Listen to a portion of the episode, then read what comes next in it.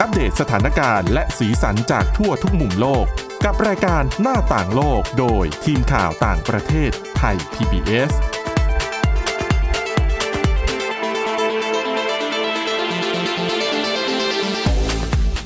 สวัสดีค่ะคุณผู้ฟังนี่คือรายการหน้าต่างโลกนะคะ รายการของเราก็จะนำเสนอเรื่องราวข่าวสารในต่างประเทศที่น่าสนใจ รวมถึงบทความนะคะ แล้วก็เนื้อหาสาระ ต่างๆนะคะนำมารวบรวมเล่าให้ฟังในรายการนี้ค่ะสำหรับวันนี้นะคะพบกับคุณอาทิตย์สมนเรืองรัศนทรและดิฉันสวรักษ์จากวิวัฒนาคุณค่ะ สวัสดีค่ะค่ะ เอาเรื่องแรกนะคะไปดูเรื่องของการต้าหน่อยนะคะ ช่วงนี้เนี่ยก็ยังคงทำหน้าที่เป็นเจ้าภาพจัดการแข่งขันฟุตบอลโลกก็ถือได้ว่าเป็นฟุตบอลโลก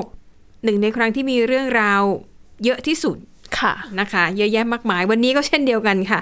แต่วันนี้เนี่ยจะเป็นประเด็นเกี่ยวกับเรื่องของสิ่งแวดล้อมค่ะนะคะ กาตาร์เนี่ยเขาจะมีเวลาในการเตรียมความพร้อมของตัวเองประมาณ 12 ปีเลยนะคะเขาก็สร้างสนามกีฬาใหม่7แห่งค่ะนะคะมีการปรับปรุงต่างๆ นานา มีการสร้างโรงแรมเพิ่มเอ่อตัดถนนหนทางคือวางระบบสาธารณูปโภคต่างๆ เพื่อรองรับ แฟนบอลจากทั่วโลกที่จะเดินทางมากาตาร์นะคะ และหนึ่งในนโยบายที่กาตาร์เคยประกาศไปว่าจะเป็นจุดขายของเขาเนี่ยคือเขาบอกว่า เขาจะเป็นเจ้าภาพจัดการแข่งขันฟุตบอลโลกที่ ไม่มีที่ปลอดมลภาวะอืมนะคะค่ะแต่ว่าในความหมายนี้เนี่ยไม่ได้หมายความว่าจะไม่มีการปล่อยมลพิษเลยนะ ซึ่งมันก็คงเป็นไปไม่ได้นะคะค่ะแต่มันก็จะมีวิธีการต่างๆ นานา เช่น กาตาร์เนี่ยจะใช้วิธีซื้อคาร์บอนเครดิต จากประเทศอื่น ๆนะคะ เพื่อมาชดเชยกับมลพิษที่กาตาร์สร้างขึ้นค่ะนะคะ อย่างสนามกีฬาค่ะ เขาก็บอกว่า เขามีการติดตั้งแผงโซลาร์เซลล์ เหนือสนามกีฬา เพื่อที่จะเอาพลังงานจากไฟฟ้า มาป้อนให้กับเครื่องปรับอากาศ เพราะว่ากาตาร์นี่เป็นเป็นประเทศที่อากาศร้อนมากนะคะ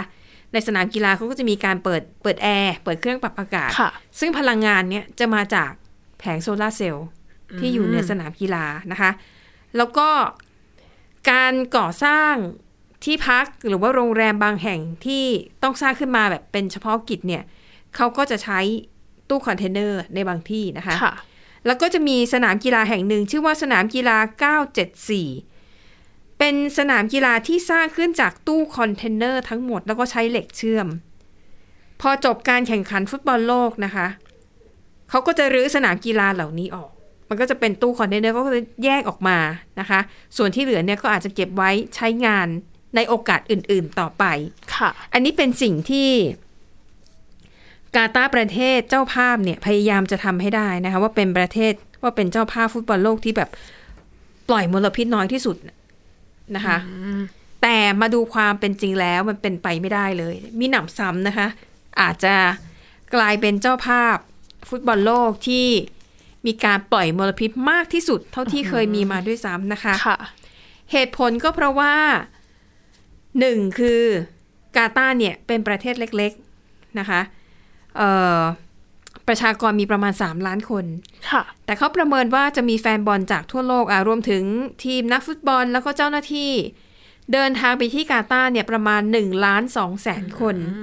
ค่ะ นะคะ ดังนั้นโรงแรมที่มีอยู่เนี่ยไม่พอแน่ ๆ หรือถ้ามีเนี่ยก็จะเป็นตัวเลือกที่ราคาค่อนข้างแพงมาก ค่ะเอ่อโรงแรมที่กาตาร์เขาสร้างขึ้นมาใหม่เนี่ย บางทีเขาจะใช้ตู้คอนเทนเนอร์ เอามาวางเรียงๆกันคล้ายๆ คือถ้าเป็นบางประเทศเนี่ยอาจจะเหมือนกับเป็นแคมป์คนงานก่อสร้างอะอืมแต่ในกาตาร์เนี่ยเขาเอามาทำเป็นที่พักนะคะ แล้วก็ราคาแพงมาก เขาคิดต่อคนนะค่ะ คนละประมาณ7,000กว่าบาท โอ้โหนะคะ ที่พักบางแห่งก็ใช้เต็นท์อืมกลางเป็นที่พักอารมณ์แบบว่า camping อะไรอย่างเงี้ยค่ะ แต่เขาบอกว่ามันไม่แคมปิ้งเลยมันไม่สนุกเลย เพราะว่าอากาศมันร้อนมากๆ คือตอนกลางวันเนี่ย จะให้เก็บตัวอยู่แต่ในเต็นท์เนี่ยมัน เป็นไปไม่ได้เลย เพราะว่ามันร้อนมากนะคะค่ะและราคาก็แพงด้วยเขาบอกว่าแม้กาตาร์เนี่ยพยายามเนะคะจะสร้างโรงแรมเพื่อรองรับผู้ที่มาเยือนเนี่ยให้ได้มากที่สุด แต่ในความเป็นจริงทำไม่ได้นะคะเอ่อมีการประเมินว่าในกาตาร์เนี่ยมีห้องพักโรงแรมเนี่ยนะคะ ทั้งหมดคิดเป็นห้องนะค่ะประมาณ30,000ห้อง แต่ในจำนวนนี้ค่ะ80%เนี่ยถูกจองล่วงหน้าไปแล้ว โดยคณะกรรมการของฟีฟ่าแล้วก็พวกสโมสร ฟุตบอลทีมชาติทั้งหลายที่มาเข้าค่ะร่วมการแข่งขันในครั้งนี้ ไหนจะปอนสปอนเซอร์อีก ไหนจะเจ้าหน้าที่ที่ต้องเดินทางมาเข้าร่วมงานอีก ดังนั้นเนี่ยจำนวนห้องมันไม่พอค่ะไอ้ที่มีอยู่ก็แพง ดังนั้นค่ะ เรียกว่าโอกาสมันก็เลยตกไปอยู่กับประเทศใกล้เคียง โดยเฉพาะอย่างยิ่ง สหรัฐอาหรับเอมิเรตส์หรือ UAE อืมซึ่งอยู่ไม่ได้ไกลจากกาตาร์นะคะ ใน UAE เนี่ยค่อนข้างจะทันสมัย แล้วเขาก็มีที่พักที่แบบราคาดูสมเหตุสมผลกว่า แล้วก็สะดวกสบายด้วย ก็เลยค่ะทำให้แฟนบอลจำนวนหนึ่งเลือกใช้วิธีไปพักใน UAE ค่ะ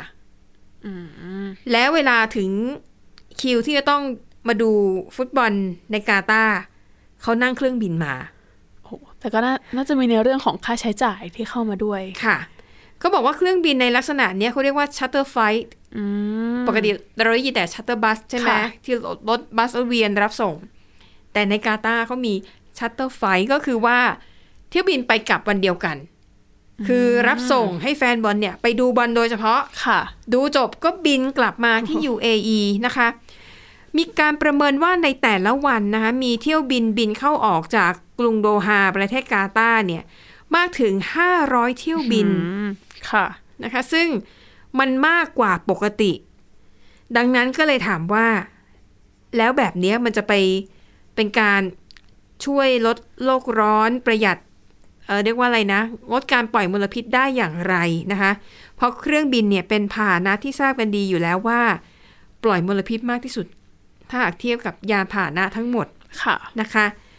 มีบริษัทที่ เขาเชี่ยวชาญด้านการนับจำนวนมลพิษที่ถูกปล่อยออกไปอะนะคะ เขาประเมินว่า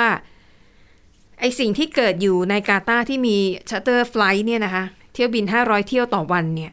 มันอาจจะทำให้เกิดมลพิษเนี่ยนะคะ มากถึง 6,000 ถึง 8,000 ตันต่อวัน โอ้โห ซึ่งมันสูงมากค่ะๆนะคะเขาก็เลยมองว่า เออสิ่งที่กาตาร์เนี่ยโฆษณาเอาไว้เนี่ยมันก็ไม่ได้เป็นไปตามนั้น ค่ะ มีหนำซ้ำอาจจะทำให้สถานการณ์ด้านสิ่งแวดล้อมเนี่ยมันเลวร้ายมากขึ้นด้วยการปล่อยมลพิษมากเป็นประวัติการณ์นะคะอะอันนี้ก็เป็นเกร็ดที่น่าสนใจเอามาเล่าให้ฟังกันนะคะก็ในช่วงที่กาตาร์เป็นเจ้าภาพประมาณเดือนหนึ่งก็มีเรื่องราวดราม่าหลายเรื่องเนาะค่ะเอาให้เราได้มาเล่ากันในรายการนี้อะพูดถึงเรื่องของสิ่งแวดล้อมค่ะ ไปต่อที่กรุงลอนดอนของอังกฤษกันบ้าง ก็มีนโยบายดีๆ เกี่ยวกับเรียกว่าการลดการปล่อยมลพิษเช่นเดียวกัน ใช่ค่ะ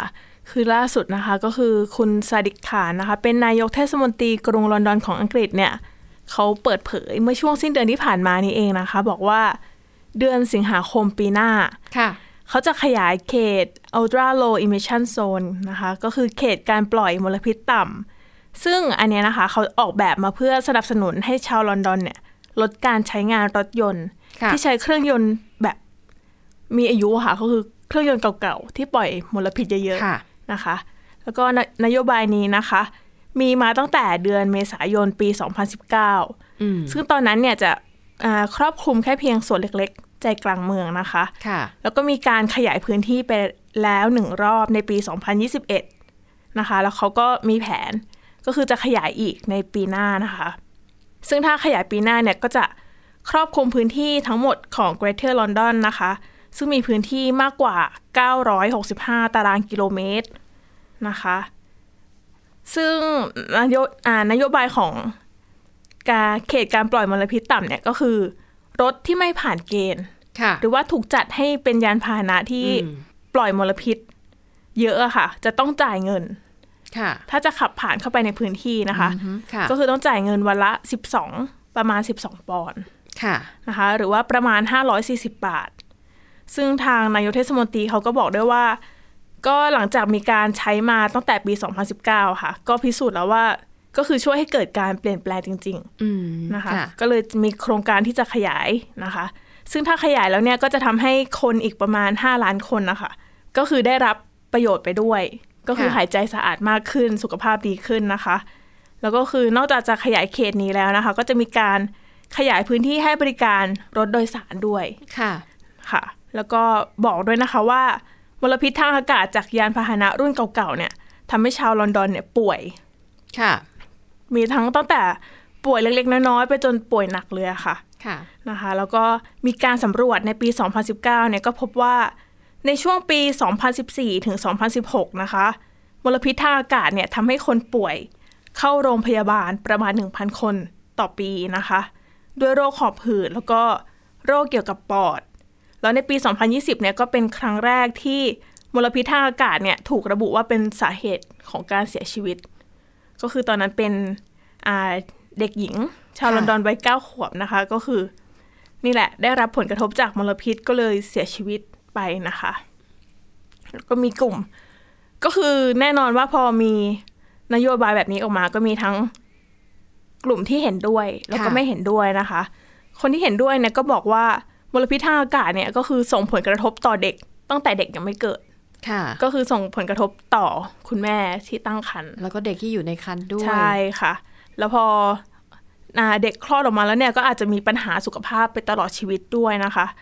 แต่ฝ่ายที่ไม่เห็นด้วยก็บอกว่าอ่ามันอาจจะส่งผลกระทบต่อคนที่รายได้น้อยอะค่ะ อืมค่ะ แล้วก็การจะไปซื้อรถคันใหม่ยานพาหนะใหม่ก็อาจจะอ่าอาจจะยังทำไม่ได้ค่ะนะคะแล้วก็อาจจะกระทบธุรกิจเล็ก ๆ ด้วยค่ะค่ะ แล้วก็เขามีการทำแบบสอบถามด้วยนะคะ ก็คือในกลุ่มประชาชนประมาณ 58,000 คนนะคะ พบว่า 55%เนี่ยกังวล เกี่ยวกับคุณภาพอากาศเหมือนกัน แต่คนที่ไม่เห็นด้วยกับการขยายเขตเนี่ยก็สูงถึง 59%ค่ะ ค่ะ แล้วก็อาจจะต้องรอดูกันต่อไปว่าจะเป็นยังไงอะค่ะ ค่ะ แต่ว่ายังไงก็จริง ๆ แบบโครงการแบบนี้ก็เหมือนเกิดขึ้นในเมืองอื่นๆของอังกฤษด้วย อืม ค่ะ นะคะ อะ นั่นก็เป็นความคืบหน้านะคะ เรื่องของการพยายามที่จะ ลดการปล่อยมลพิษในตัวเมืองนะคะ ในกรุงค่ะลอนดอน เพราะว่าที่อังกฤษเนี่ย ก็คือสภาพอากาศมันก็ไม่ได้แบบ มีแสงแดด มีท้องฟ้าโปร่งใสเหมือนกับเมืองไทยนะคะ ดังนั้นน่ะเวลาที่มันมีมลพิษก็อะถ้ามีฝนตกอีก มีความกดอากาศตามมีหมอกลงอะไรมันก็อาจจะทำให้มลพิษเนี่ยมันถูกเอ่อกักเก็บไว้ในตัวเมืองนะคะ ก็เลยทำให้ปัญหามลพิษในอังกฤษเนี่ยก็ถือว่า ค่อนข้างรุนแรงทีเดียวค่ะอะจากเรื่องของสิ่งแวดล้อมนะคะ ไปดูเรื่องของสิทธิของผู้หญิงกันบ้างนะคะ ในอัฟกานิสถานเอ่อก็เป็นเวลาเป็นปีกว่าแล้วนะคะ หลังจากที่กลุ่มตอริบานเนี่ย ยึดกรุงคาบูของอัฟกานิสถาน สิ่งที่หลาย ๆ คนกังวลนะคะตั้งแต่ช่วงแรก ๆ ที่ตอริบานเข้ามายึดครองเนี่ยก็คือ สิทธิของผู้หญิง ไม่ว่าจะเป็นเรื่องสิทธิในการใช้ชีวิต การเรียนหรือว่าการทำงานค่ะเพราะว่าหากย้อนหลังไปนะคะ ในยุคที่ตอริบานปกครองอัฟกานิสถานก่อนหน้านี้ สิทธิของผู้หญิงเนี่ยแทบไม่มีเลยค่ะนะคะ และนี่เป็นสิ่งที่หลายคนกลัวว่ามันจะเกิดขึ้นอีก แม้ว่าในช่วงแรก ๆ ที่ตอริบานกลับมาเนี่ยนะคะ ก็จะให้คำมั่นว่า ตอริบานตอนเนี้ยไม่เหมือนตอริบานเมื่อ 20 กว่าปีที่แล้วนะ เปลี่ยนไปแล้วอ่าเราเปลี่ยนไปแล้วเราเป็นตอริบานที่แบบทันเหตุการณ์ค่ะมากขึ้นนะคะ แต่ว่าเวลานี้ค่ะคุณผู้ฟัง มาดูสถานการณ์ในตอริบานโดยเฉพาะเรื่องสิทธิเอ่อสถานการณ์ในอัฟกานิสถานนะคะ โดยเฉพาะสิทธิของผู้หญิงเนี่ย เห็นได้ชัดเจนเลยว่ามันไม่ได้มีอะไรดีขึ้นค่ะ ในทางตรงกันข้ามเนี่ยมันแย่ลงด้วยซ้ำนะคะเอ่อ ล่าสุดเนี่ยนะคะในบทความของสำนักข่าว BBC ค่ะเขาก็พูดถึงข้อกำหนดใหม่ๆนะคะที่กลุ่มตอริบานเนี่ยกำหนดออกมาให้ผู้หญิงต้องปฏิบัติตาม ซึ่งส่วนใหญ่ก็จะเป็นเรื่องของการลิดรอนเสรีภาพทั้งสิ้นเลยนะคะ เรื่องแรกค่ะเรื่องของการเรียนในระดับมหาวิทยาลัยนะคะรายงานข่าวเนี่ยเขาพบว่า มหาวิทยาลัยหลายแห่งหลายพื้นที่เนี่ยนะคะ มีข้อกำหนดห้ามผู้หญิงเรียนในบางคณะบางสาขาวิชาค่ะ แต่ต้องบอกก่อนนะคะว่าข้อกำหนดเนี้ยไม่ได้เป็นเหมือนกันทั่วประเทศ คือมันขึ้นอยู่กับแต่ละเขตแต่ละพื้นที่ค่ะ ที่ผู้นำของในเขตพื้นที่นั้นๆเนี่ยจะกำหนดขึ้นมาอืมแต่โดยหลักการหลักๆแล้วเนี่ยนะคะเอ่อ มีหลายสาขาวิชาชีพที่ตอริบันห้ามผู้หญิงเรียนในระดับมหาวิทยาลัยอ่ายกตัวอย่างเช่น ในจังหวัดในพื้นที่หนึ่งนะคะเขาบอกว่าในมหาวิทยาลัยเนี่ยมีอยู่ 13 คณะ แต่ถ้าผู้หญิงจะเข้าเรียนเนี่ยมีสิทธิ์เลือกได้แค่ 7 คณะเท่านั้น คณะที่ผู้หญิงไม่ได้รับอนุญาตให้เรียนนะคะ ก็ยกตัวอย่างเช่นอ่าคณะด้านการสื่อสารมวลชนนะคะ คณะเกษตรนะคะแล้วก็คณะที่อ่าทำงานเป็นสัตวแพทย์นะคะคณะวิศวะค่ะหรือคณะเศรษฐศาสตร์เป็นต้น หลักๆเนี่ยจะเป็นในในลักษณะนี้ แต่เขาบอกว่าอะอย่างวิชาสื่อสารมวลชนเนี่ยมหาวิทยาลัยในกรุงคาบูบางแห่งก็อนุญาตให้นักศึกษาหญิงเนี่ยสามารถเลือกเรียนได้ แต่มันไม่ได้มีกฎอะไรที่ตายตัวนะคะ แต่หลักๆก็จะก็จะประมาณนี้ เขาบอกว่า สาขาวิชาที่อนุญาต ที่เรียกว่าสนะที่ตอริบานสนับสนุนให้ผู้หญิงเรียนดีกว่า ก็อย่างเช่น วิชาพยาบาลนะคะวิชาพดุงคันหรือว่าเอ่อวรรณกรรมคือถ้าผู้หญิงจะลงเรียนในวิชาเหล่านี้ไม่มีปัญหาเลยค่ะนะคะ ผู้หญิงหลายคนเขารู้สึกว่าชีวิตเขาเนี่ยมันไม่มีทางเลือก ความหวังมันไม่มีเหลืออยู่แล้ว เพราะบางคนก็อาจจะตั้งอกตั้งใจตั้งแต่ ตั้งแต่เรียนจบใหม่ๆว่า ตั้งแต่เรียนจบเรียนในระดับมัธยมค่ะต้นมัธยมปลายว่า โตขึ้นมาอยากจะประกอบอาชีพนั้นอาชีพนี้ แต่เมื่อถูกจำกัดสิทธิ์แบบนี้เนี่ยนะคะ หลายคนก็เรียกว่าทนไม่ได้ก็ต้องมาตัดสินอนาคตของตัวเองว่าหนึ่งถ้าหากจะเรียนมหาวิทยาลัยก็ต้องยอมเรียนในสาขาวิชาที่ได้รับอนุญาตเท่านั้น หรือสองจะไม่เรียนเลยแล้วหาทางออกอื่น นะคะ แต่มันค่ะก็เป็นเรื่องที่ลิดรอนสิทธิ์จริง ๆ ในขณะที่ผู้ชายค่ะ ไม่ถูกจำกัดสิทธิ์ใด ๆ เลย จะเลือกเรียนสาขาวิชาใด ๆ ก็ได้นะคะอ่าอันนี้ก็อาจเรียกว่าอาจจะเป็นข่าวที่มันไม่แบบไม่ค่อยได้รับความสนใจสักเท่าไหร่ค่ะเพราะว่าในต่างประเทศมันก็มีหลาย ๆ ประเด็นข่าวนะมากลบ แล้วก็เรื่องของตอรีบานเนี่ยก็ปีกว่า ๆ แล้วนะคะค่ะ สำหรับในอัฟกานิสถานนะคะ คาดกันว่าในปีนี้ค่ะ จะมีนักเรียนนักศึกษาเข้าร่วมสอบ เพื่อสอบเข้ามหาวิทยาลัยนะคะประมาณ 1 0 0 0 0แสนคน ในจำนวนนี้เป็นผู้หญิง 30,000 คน แต่ก็ไม่แน่ใจนะคะว่าพอมีคำสั่งอะไรแบบนี้ออกมาเนี่ย จะมีผู้หญิง เลือกเรียนต่อในระดับมหาวิทยาลัยเนี่ยมากน้อยแค่ไหนนะคะค่ะเพราะว่าแม้แต่การศึกษาของผู้หญิงนะ ในระดับประถมศึกษาและมัธยมศึกษาในบางพื้นที่ก็ยังมีปัญหาอยู่นะคะ คือยังไม่อนุญาตให้เด็กหญิงเข้าไปเรียนค่ะ บางที่ก็เอ่อให้เรียนแบบต้องมีฉากกั้นแบ่งผู้หญิงผู้ชายบางที่ก็บอกว่าเอ้าผู้หญิงยังไม่ต้องเรียนเนาะเดี๋ยวตอริบานเนี่ยจะขอเวลาจัดสภาพสิ่งแวดล้อมเนี่ยให้มันเหมาะสมกับ กับชั้นเรียนของผู้หญิงก่อนค่ะ ซึ่งบางที่ก็บอกว่าเปิดแล้ว บางที่ก็บอกก็ยังไม่ได้เรียนอยู่ดีนะคะ ส่วนการสอบเข้ามหาวิทยาลัยของอัฟกานิสถานในปีนี้นะคะ ก็วิธีการสอบเนี่ยหลักๆก็คือแบ่งผู้ชายผู้หญิงอะอยู่แล้ว บางที่ก็จะแบ่งเป็นให้เด็กผู้ชายเนี่ยสอบในช่วงเช้า เด็กผู้หญิงสอบในช่วงบ่ายค่ะนะคะหรือถ้ามีคนเยอะเนี่ยสอบวันเดียวอาจจะไม่พออาจจะต้องขยายเวลาสอบเป็น 3 หรือ 4 วันแล้วแต่ ในขณะที่บางที่นะคะ ถ้าหากว่าจำนวนนักเรียนที่มาสอบไม่เยอะมากเนี่ย ก็จะใช้วิธีใช้ผ้าม่านกั้นตรงกลางแล้วก็แยกผู้หญิงกับผู้ชายอยู่คนละฝั่งห้องค่ะนะคะอะอันนั้นเป็นเรื่องของสิทธิในการเรียนที่ถูกที่ขาดหายไปแล้วอะนะยังมีอีกกฎหนึ่งนะคะ กฎอันนี้เนี่ยดูแล้วแบบไม่ค่อยไม่ค่อยจะสมเหตุสมผลสักเท่าไหร่นะคะ ตอริบันค่ะ ออกกฎนะคะ ห้ามผู้หญิงเข้าไปเล่นในสวนสนุก งงไหมว่าทำไมต้องห้ามเออใช่ เพราะอะไรเอ่ยนะคะ ผู้หญิงเนี่ยสามารถเข้าอาสมมติถ้าเราเป็นแม่ค่ะ แล้วก็ลูกอะลูกมีสิทธิ์ ลูกยังไปเล่นที่สวนสนุกได้ คนเป็นแม่เนี่ยทำได้ก็คือแค่ จะต้องนั่งรออยู่ในร้านอาหารของสวนสนุก แล้วก็จะอาจจะมองลูกๆออกไปเล่นเครื่องเล่นค่ะนะคะเอ่อซึ่งประเด็นนี้เนี่ย คนที่เคลื่อนไหวด้านสิทธิมนุษยชนก็มองว่ามันไม่ค่อยไม่ค่อยเข้าท่าสักเท่าไหร่นะคะ เพราะว่าจริงๆ ก่อนหน้านี้เนี่ย ผู้หญิงถูกห้ามไปที่สระว่ายน้ำห้ามเข้ายิมนะคะ ซึ่งไอ้กฎการห้ามเข้าสวนสนุกเนี่ยตอนนี้ยังบังคับใช้อยู่ในกรุงคาบูนะคะ ค่ะ แต่คาดว่าในไม่ช้าเนี่ยน่าจะขยาย แล้วก็ เป็นมาตรการที่ใช้กันทั่วประเทศ ประเด็นนี้ค่ะเอ่อกลุ่มที่เคลื่อนไหวด้านสิทธิมนุษยชนมองว่าเป็นการลิดรอนสิทธิแน่นอนล่ะนะคะ แล้วก็เด็กๆกับสวนสนุกเนี่ยเป็นของคู่กันค่ะมันเป็นช่วงเวลาหนึ่งที่ มนุษย์เราเนี่ยจะมีความสุขมากที่สุด และในช่วงเวลานั้นเนี่ยก็ควรจะมีพ่อและแม่อยู่ในความทรงจำของเด็กๆด้วยนะคะอะค่ะถ้าพ่อแม่ไม่ได้ขึ้นไปเล่นด้วยอย่างน้อยก็อาจจะยืนรอดูลูกอยู่ด้านล่าง อะไรอย่างเงี้ยใช่คอยโบกค่ะมือคอยถ่ายรูปให้